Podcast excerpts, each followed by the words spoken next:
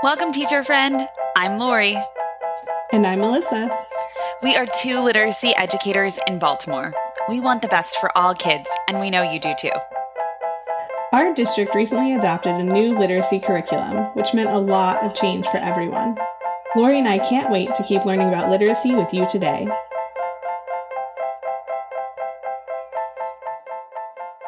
Hi, everyone. Welcome to Melissa and Lori Love Literacy Podcast.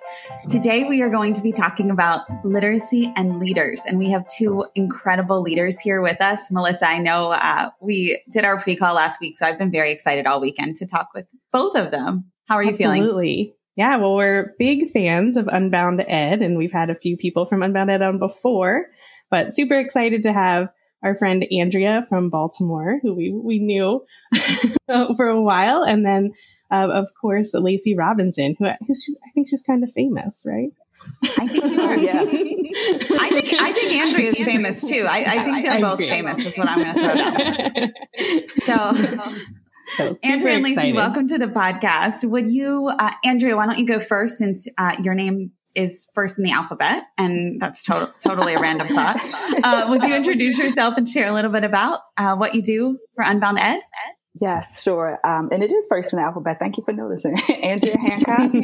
I am currently the Deputy Chief of Program Design and Development at UnboundEd. That just means I have the pleasure of leading the team that creates the materials that we use when we do external engagement. So all of the programmatic offerings, our team designs and develops for. Before UnboundEd, I had an opportunity to serve as a school leader, a district level leader, supervising school leaders.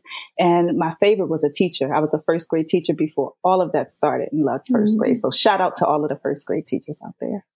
Yeah. Thank you. Good morning. I'm Lacey Robinson, President and CEO of UnboundEd. That just means I get the pleasure of supporting folks like Andrea and her other colleagues in the organization in leading what we call the way to justice in the details of teaching and learning. And like Andrea, before I got started here, I've been a building principal.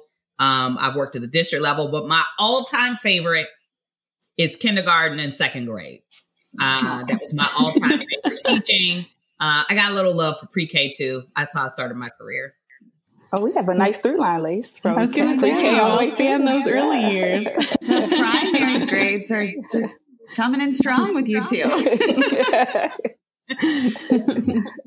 Oh, well, we're so grateful that you're both here to talk about leadership and literacy and what that means for everybody listening, especially our teachers who are in the classroom doing all the good work that we just can't lift up enough. So I'm going to turn it over to Melissa to let her kind of frame and ask the first question to you both. Yeah, well, I mean, we had Alice and Brandon on in October, and we talked then about, you know, what do you do in the classroom for equity that's related to literacy instruction, right? What can you do in the classroom?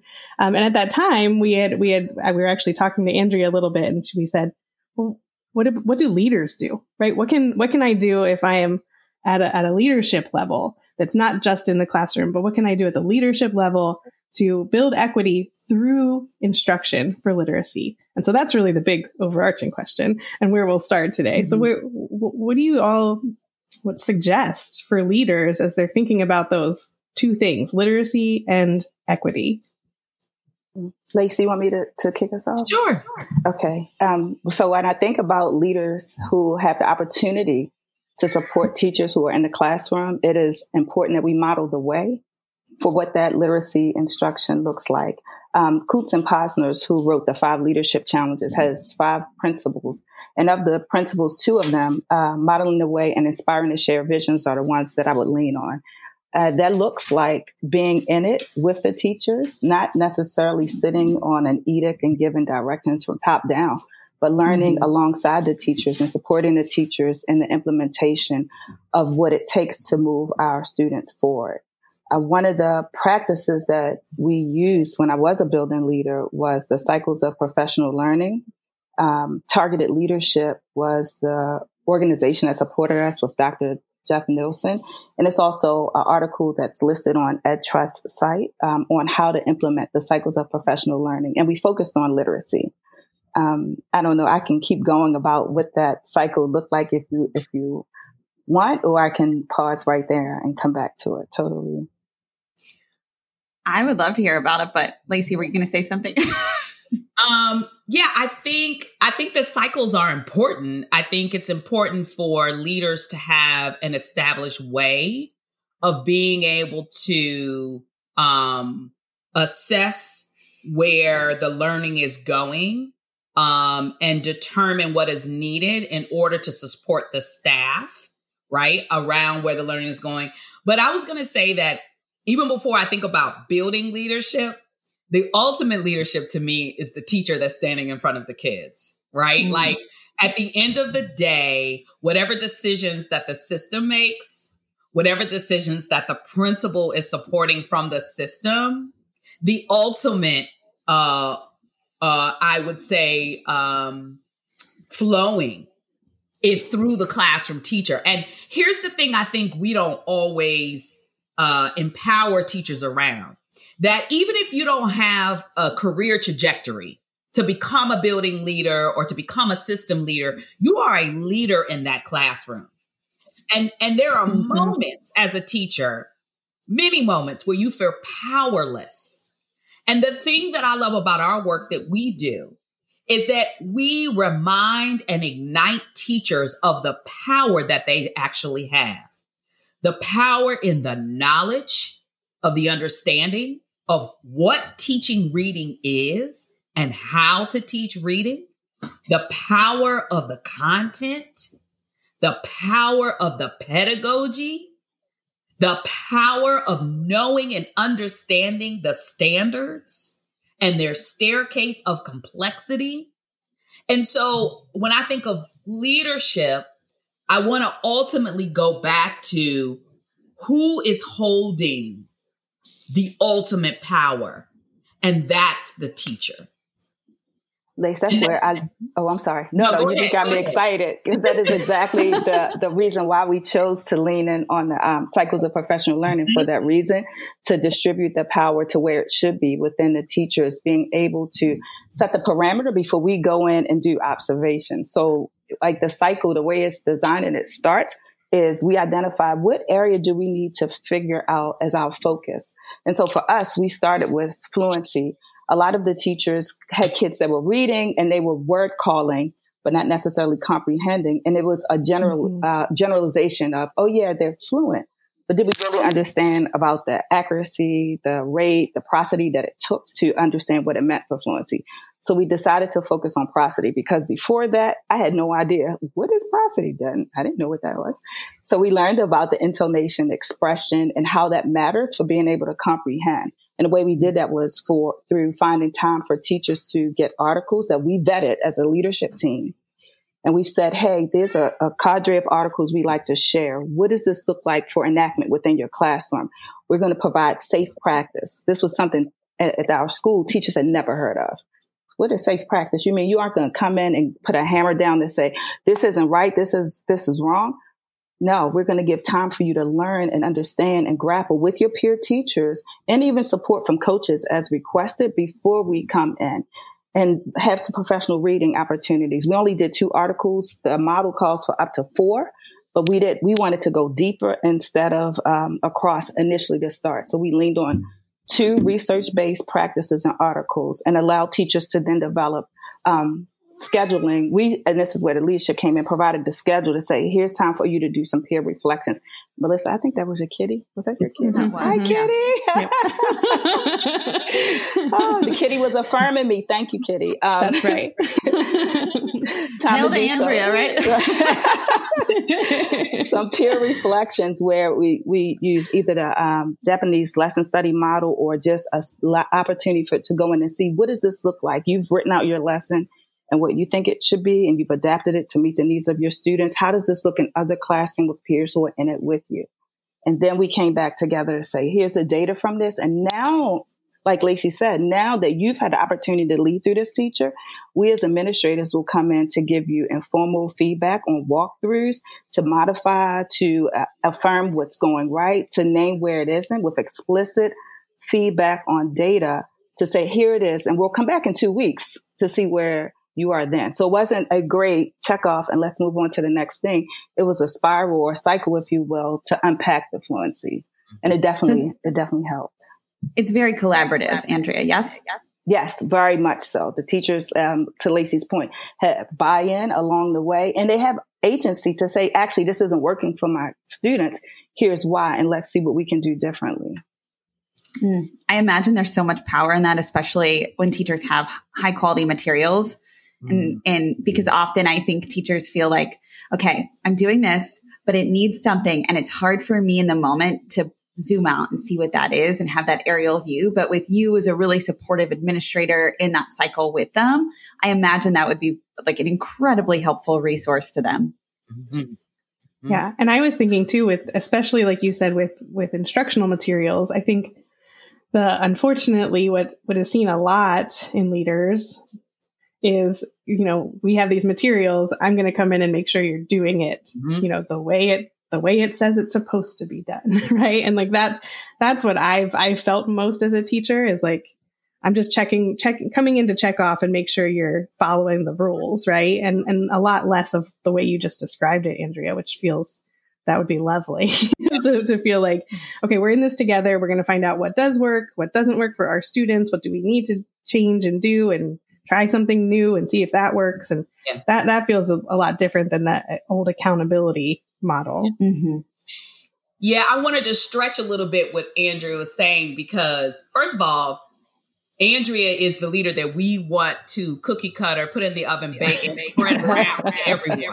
Right? Like, well, and let me just say this, and I can say this because I know Andrea. She's a leader like many other leaders that had an opportunity to stop, slow down, and be able to think about the reporting of that. But if we're going to get real, right? If we're going to get real about what is actually happening, especially now in education, right? Okay, so Andrea hit on something. The average teacher, when they go through teacher preparation program, is not given an opportunity to dig down deep into the underpinnings and the mechanics of teaching reading. Okay, which is crazy. Which is crazy, right? Like, think about all the other professions. Would you allow a plumber to come into your house that has never seen the underside of a faucet? Right? Not at all. We go in, we allow teachers to get certified, including myself. I'm putting myself out there. Mm-hmm. We allow folks to get certified, get into the teaching of reading, and they have yet to understand how it works. So that's the teacher. So your average leader, if they're lucky, gets a pass through teaching before they lead, some not. And so if that's the standard form, by the time you're a leader, you haven't had the opportunity to study the science of reading, the mechanics. You don't have that. And so that then begets, let's look a little bit higher at the system leader.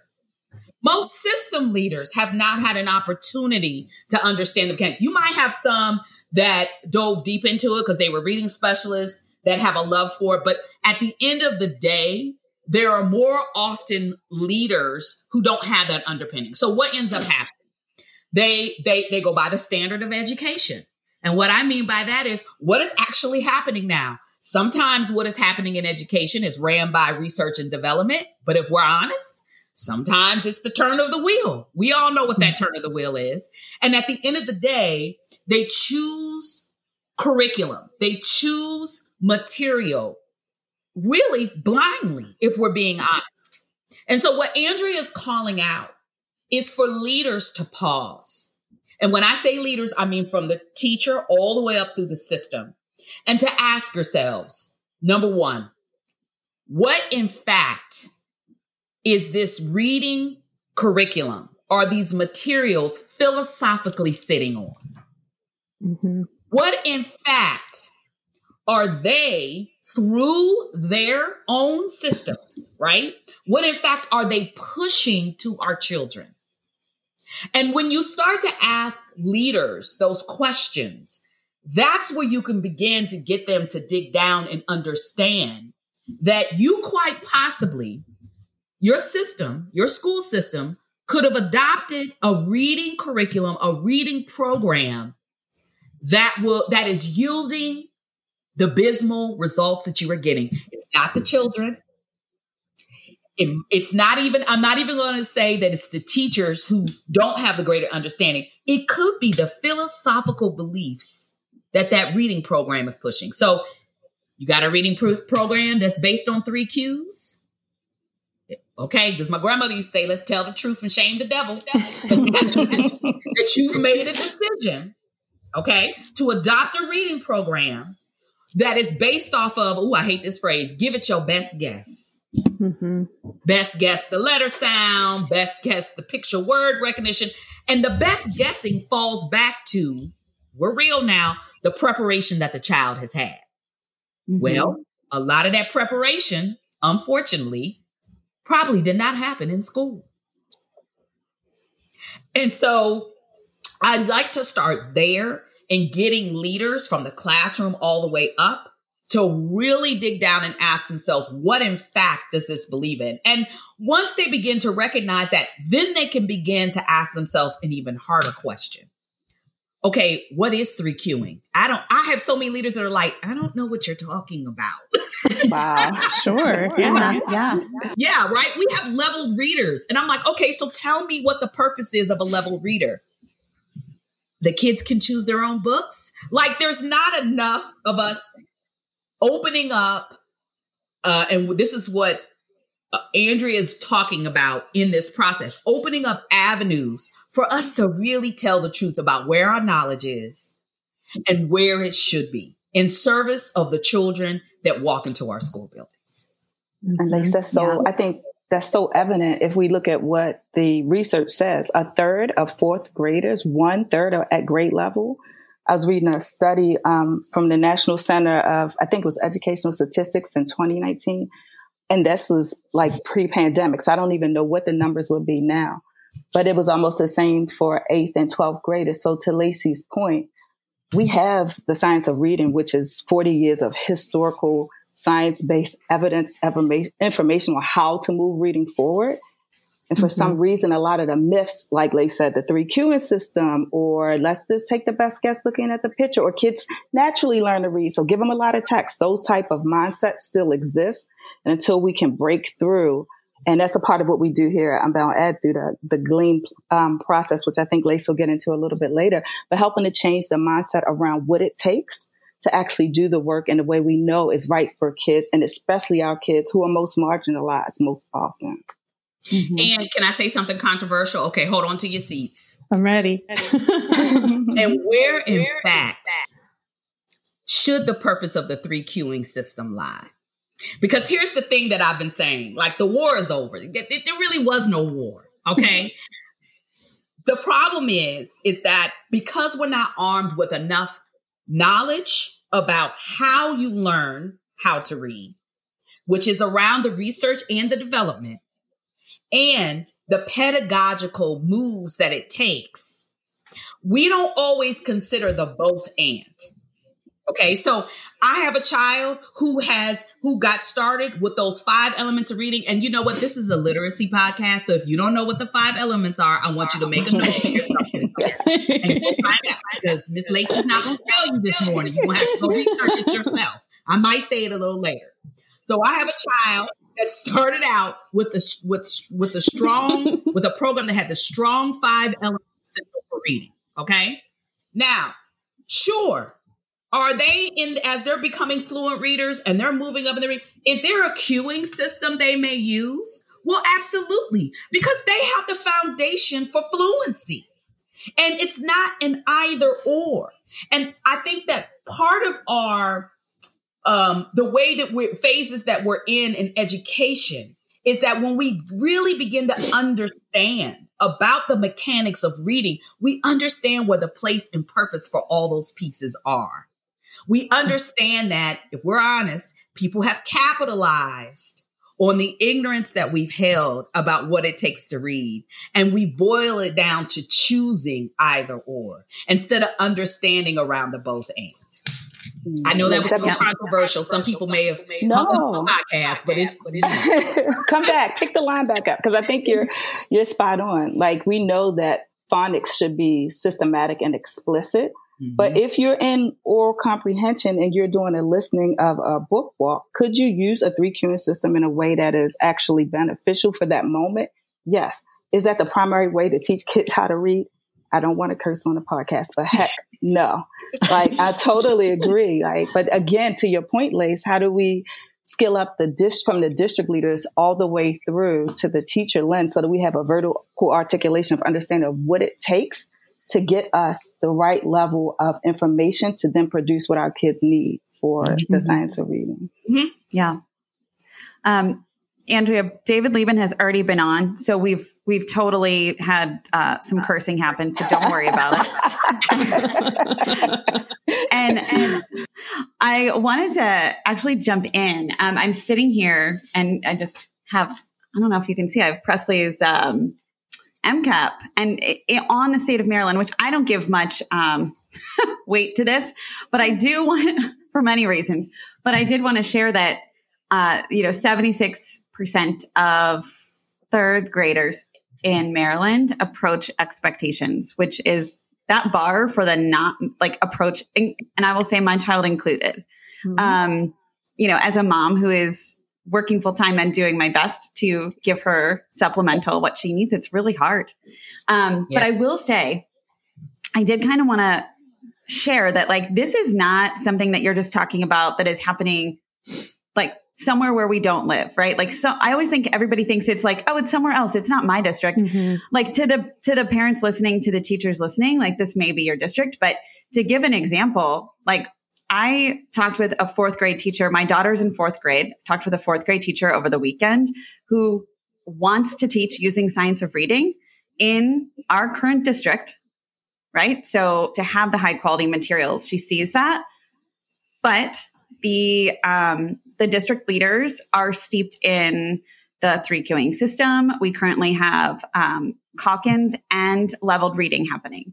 And one of the teacher who I was speaking with even shared that one of the district leaders wears like an I Love Lucy shirt for Lucy Calkins. And that to me was like the epitome of, okay, we have to think about how these systems are affecting the teachers who are in front of the students, and then they're being told they're doing things wrong. The students are doing things wrong. It's not fair, especially when the teacher has the knowledge and, like you said, Lacey, has the knowledge and the research, and she knows what the right thing is to do and cannot do it. And that is where I think empowering our teachers to stand up and say, this is not right. That It's so angering, and so frustrating on so many levels. Mm-hmm. I also want to add to that, Lori, that I have a friend who's in a graduate program right now for a reading specialist, and all of her instructors are leaders from the same district Lori's talking about. And so she is hearing all about balanced literacy in her master's degree program. And she comes to me and is like, wait, I thought this was not science of reading. Like, what's going on here? And so, it perpetuates that, right? The teachers that are learning from the same people that hold these beliefs it just keeps trickling down. Yeah, I call it the old iOS system. It's like your cell phone, right? It's like Apple sending out a message saying, we're going to go back to the beeper operating system for your cell. What? No. It's the old iOS. And here's the thing. This is about to be really controversial. This is about to be a controversial podcast. I'm gonna tell y'all right now. So I'm gonna admit something. Okay, we're here for it. Never admit it publicly. I actually worked for the Reading and Writing Project. I put myself through graduate school working with Lucy Calkins at the project, and I will tell you this.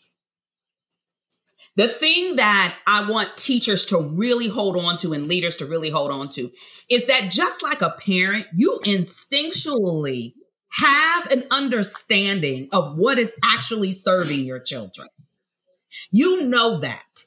And I could say that through that work, I met so many leaders and educators who were like, this is nice. Okay. And I'm going to tell you why I think they like the iOS system. If we're going to be real, first of all, it explicitly tells you how to set up your classroom. Honey, I could arrange a reading and writer workshop classroom like no other. My room was beautiful. I could create a level book room that would just make your head spin. I could color code. My kids knew their colors, their dots, the best guess. I could explain how you put a book on like a pair of pants. I knew it hands down.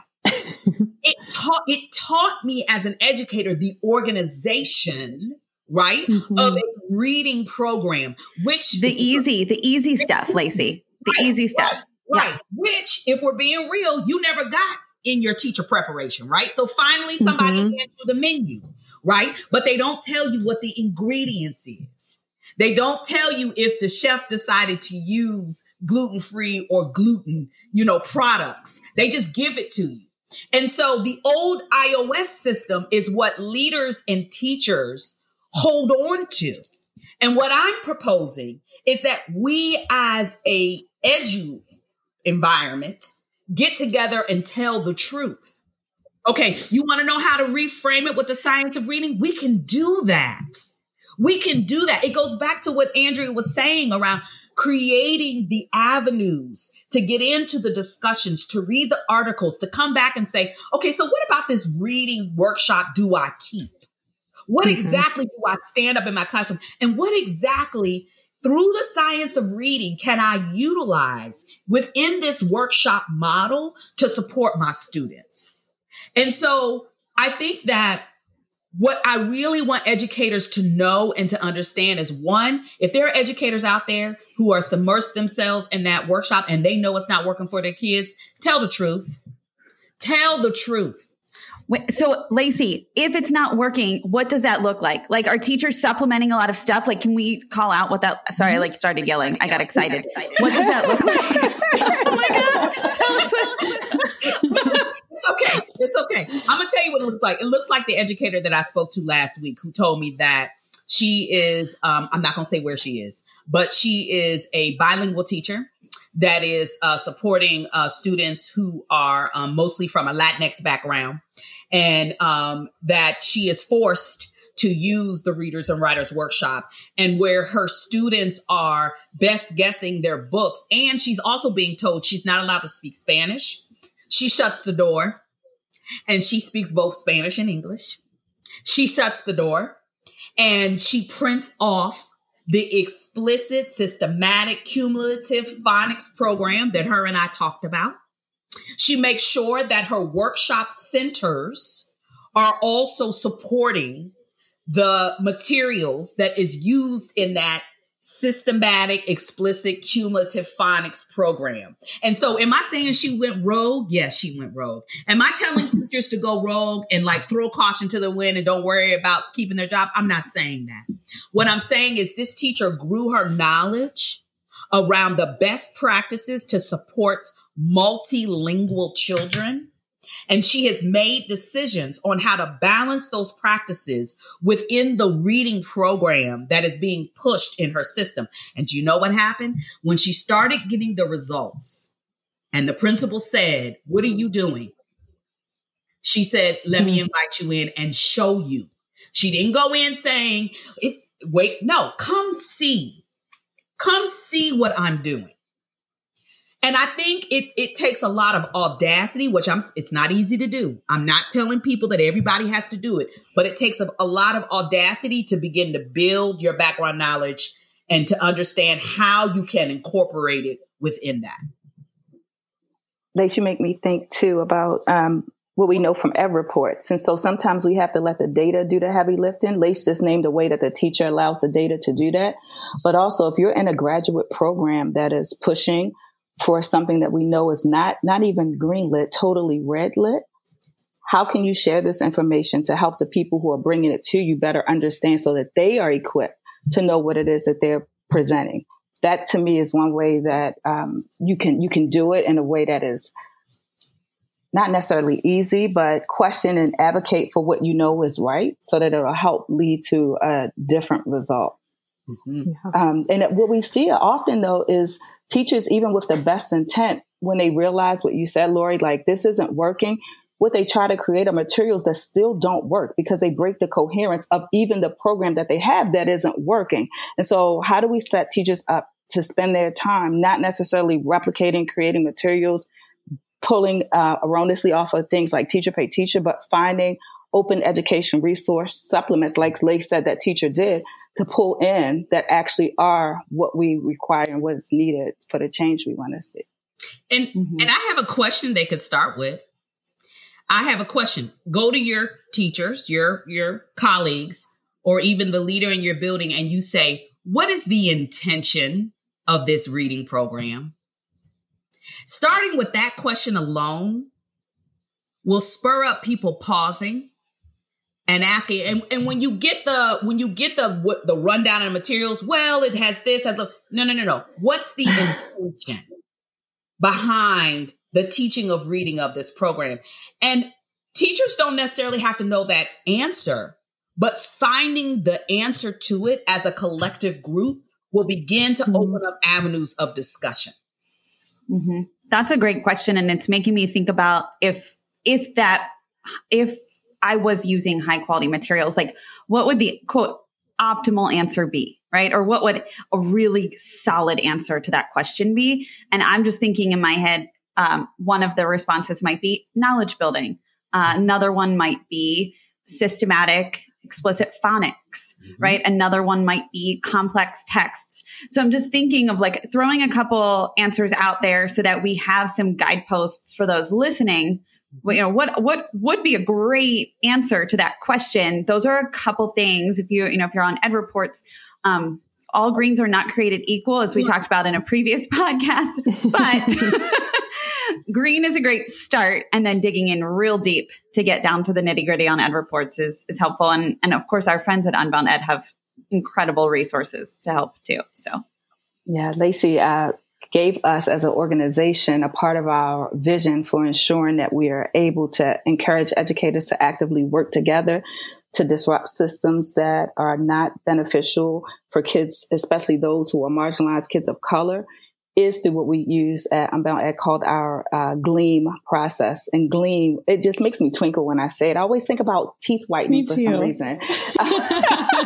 But it's such great. A positive acronym. It is. And it started off something totally different. Lacey can share that too.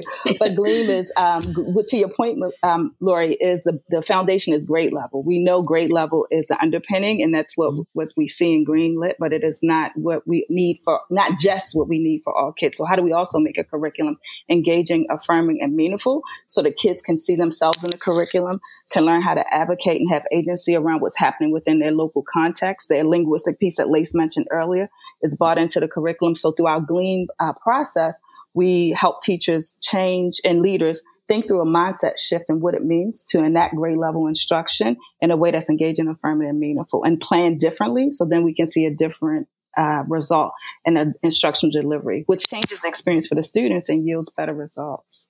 Yep. Yeah. And I think Lori, I think when you went to answer the question, I was like, okay, she's going to make me say it. So comprehension, right? Fluency, vocabulary, phonics, and phonemic awareness. Those should be. There's your five. Okay. That was your pop quiz. That was the answer. You wrote down the pop quiz. You got all five of those. You know, you got it right. But those should be the elements that you're looking for. And here's the other thing. As you're thinking about those five elements I just named, as a teacher, as a leader, as a team of teachers, beginning to ask the question around what does each one of those elements describe? What's the purpose of it? How do I know that a child is leaning into the comprehension of the grade level text, right? Or another way to check is to think about the kind of conversations that you have about how the child is doing in class. You all know this.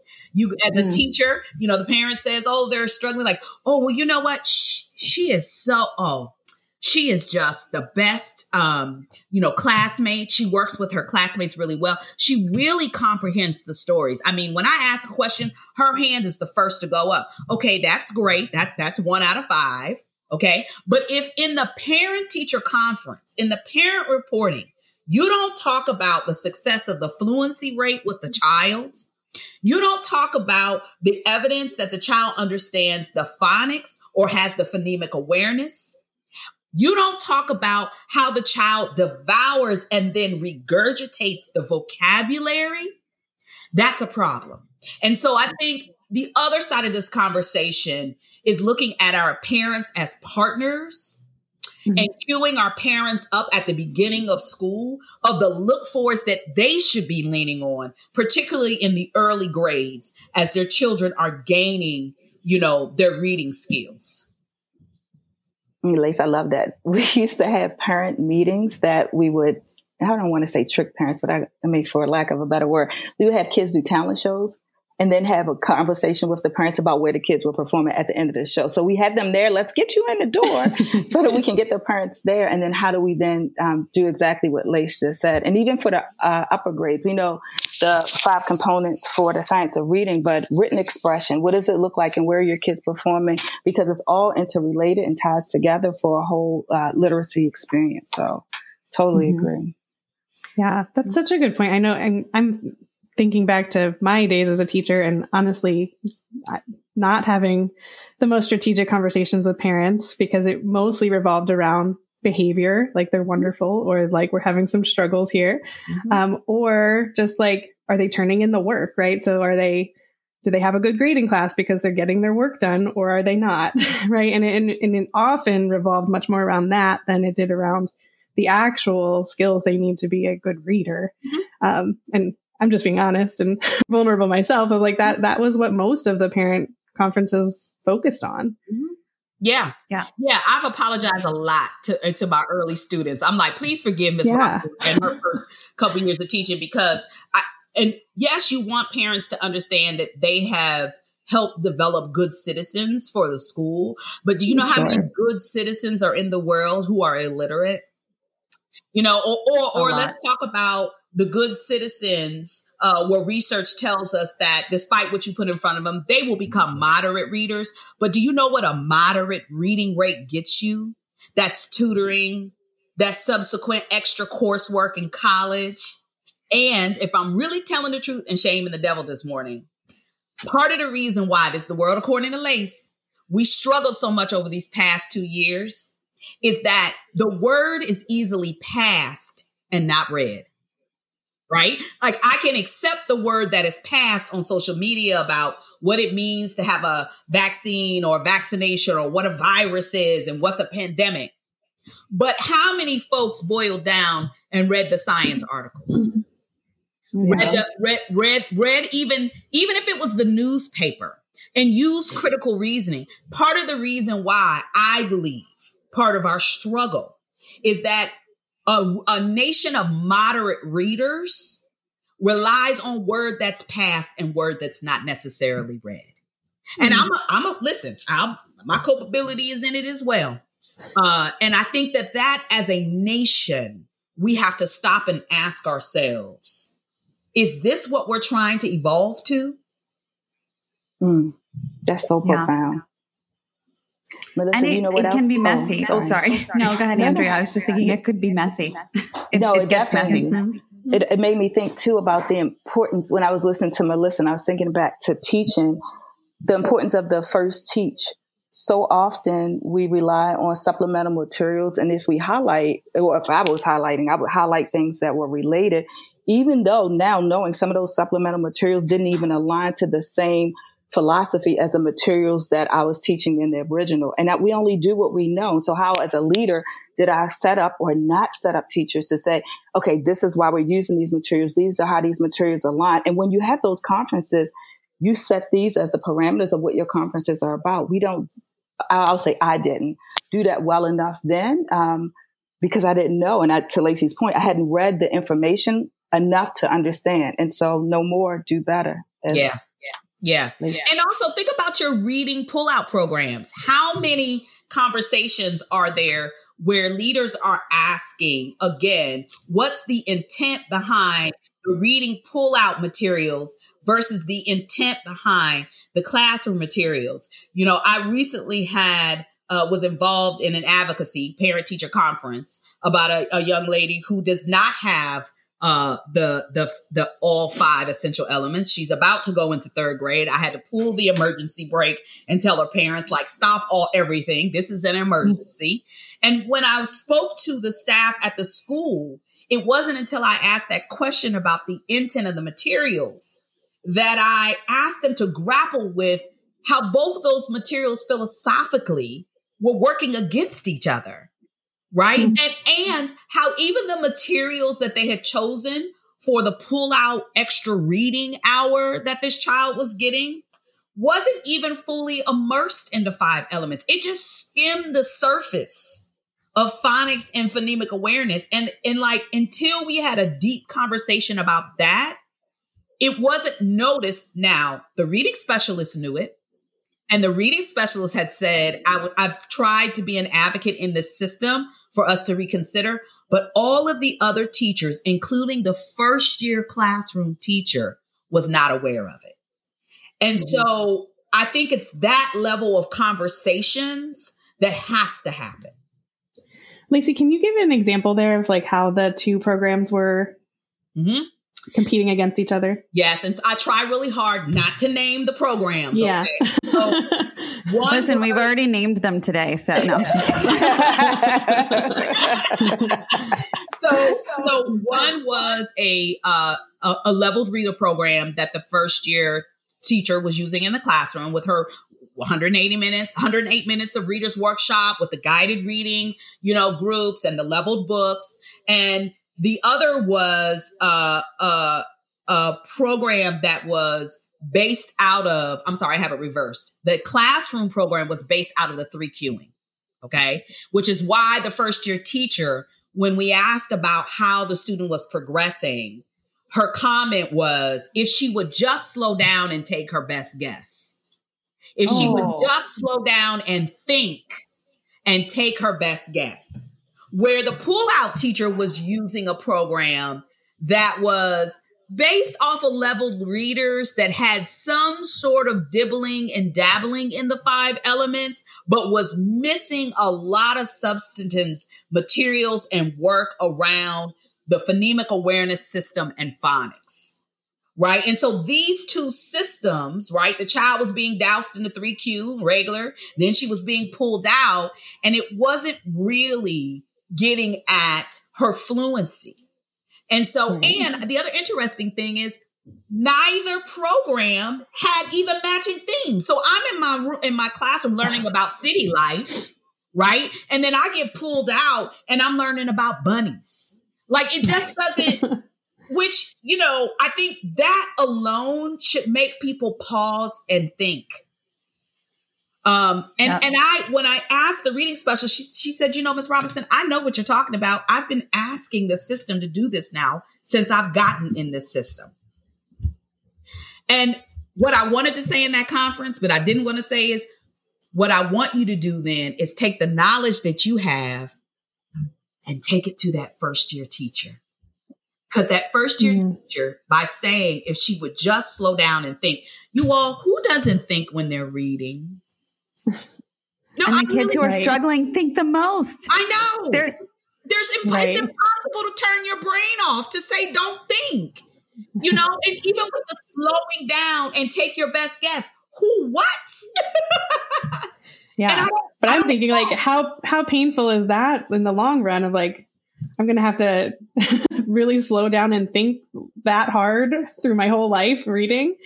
Imagine when I'm getting to chapter books and really tough books in high school where I have to just sit and think and guess what these words are. Yeah, which is the opposite of what we want. Yeah. But that we want the automaticity to come into play. And so them having to do that heavy lift keeps them from being able to comprehend. And that is the crux. That Yes, but now that child thinks. That slowing down is the quote, like right way to read, right? Mm-hmm. Well, I always think about that, like that impact long term. Sorry, Lacey, go ahead. That's my heart's so sad. Yeah, and I was going to say not only that, but the child had her words taped. She all over her entire room, on the ceiling, on the bedpost, on the bed frame, where there should have been pictures of princesses and unicorns and mermaids. She had words taped everywhere because they had convinced her that if you would just memorize the words, you would become a better reader. But I don't, listen, I want to say this. I want to give this disclaimer. I'm not faulting. Here's what I want to say. I'm not faulting that first year teacher. I'm not faulting the teachers in that building. What I'm saying is, as an edu space, we have got to get better about understanding the mechanics of reading. There's enough material out there, including OER'd material that you don't have to purchase, that you yourself can go and get smarter about.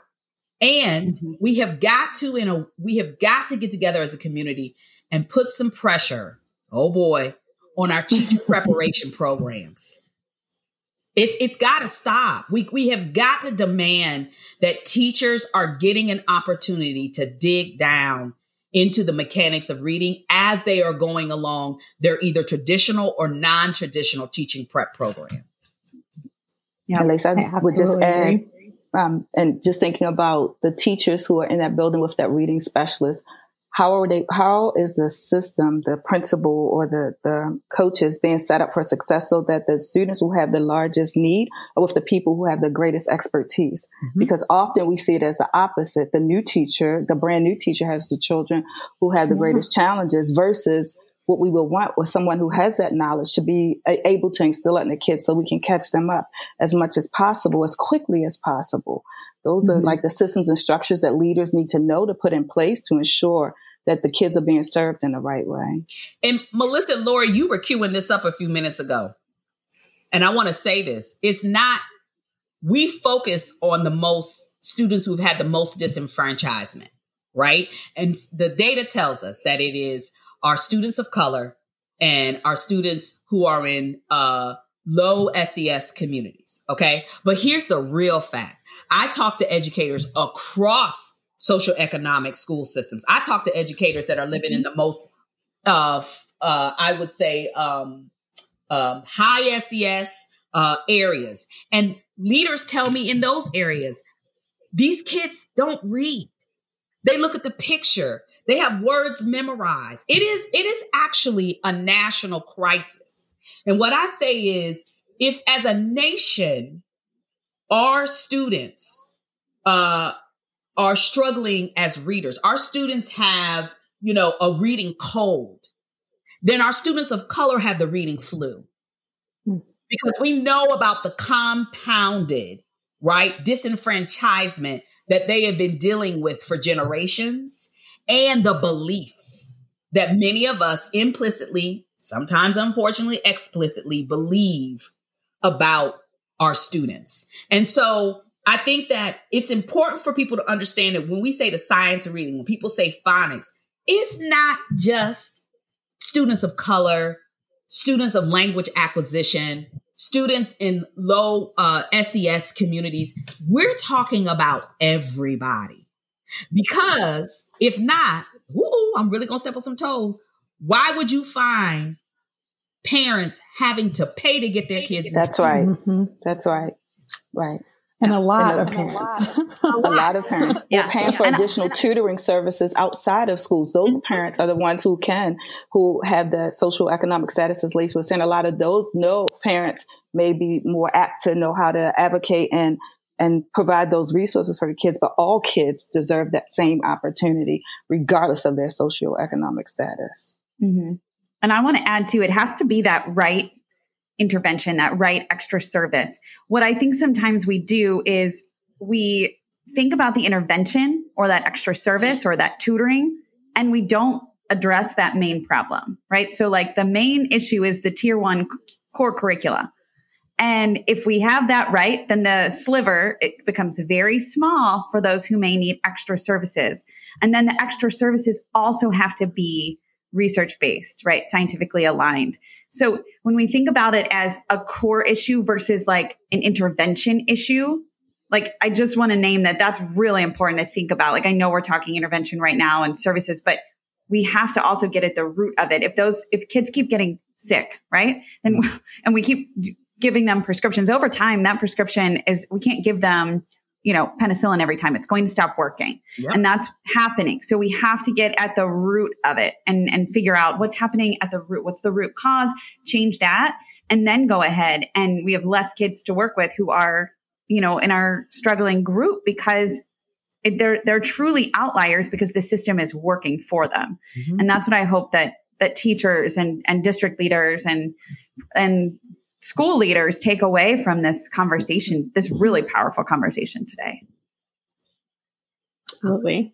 Well, we are almost out of time, unfortunately. I think we could keep talking to you both for a very long time, but we just want to ask if there is one piece of advice that you'd like to leave for our audience. So to the leaders out there, who include our teachers and school and system leaders, is there one last piece of advice that you would leave for them? Well, Andrea mentioned it earlier, so I'm going to leave with the framework we've been leaning on.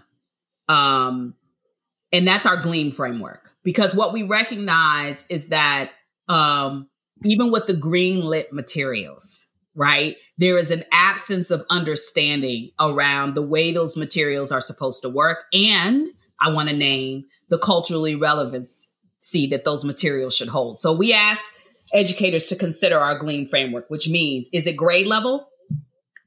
Is it engaging? And we don't mean just rigorous and productive struggle. We mean, is it engaging for the students? Does it lean on their local, historical, contextual, linguistical, cultural heritage? So how are they being invited into those lessons? Is it affirming? Is it affirming for the child academically? So does it, what you're putting before them, ask them to use the prerequisite skills they gained before they came in, and ask them to understand not only what they're being taught, but how to think about what they're thinking about being taught. And is it affirming for who they are? Who they are as their whole selves, who they are as their ethnic, linguistic selves, and is it meaningful? Are we conveying to our students that what you're learning right now, sweetheart, becoming a better reader, getting fluent, you will eventually be able to take back and not only make your life better, your community better, your family better, but quite possibly this world a better place. And we sit on the shoulders of Gloria Ladson-Billings, who was the mother of all culturally relevant teaching, as we formulated our GLEAM hypothesis. So that's what I would leave for them. I don't know if you would agree with that, Andrea, or have anything to add. Only what your favorite phrase is, and remembering that justice lies in the details of teaching and learning. Lacey Robinson coined that phrase for us, and that justice comes in from what Dr. Maya Angelou says. You do the best you can until you know better, and then when you know better, you do better. So do better by your kids. Thank you both. Yeah. I know. I hope that any, like, down the road, 10 years from now, 2 years from now, 1 year from now, I hope that no teachers have to apologize. Like, that's, I think, what we're all working for. We don't want to have to apologize to our students. We want to do right by them the first time. So thank you both for being here. Thank you for your incredible advice and all of this really intentional conversation. Thank you. Yeah, thank you.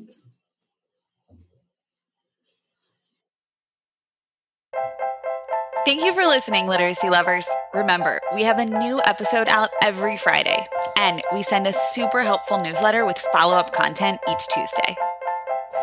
Be sure to visit our website to subscribe to our newsletter and podcast. It's LiteracyPodcast.com. And don't forget to follow us on Instagram and Twitter at LiteracyPodcast. And please reach out with questions or ideas for podcast episodes. We love hearing from you. Melissa, what's our email address? Melissa and Lori at literacypodcast.com.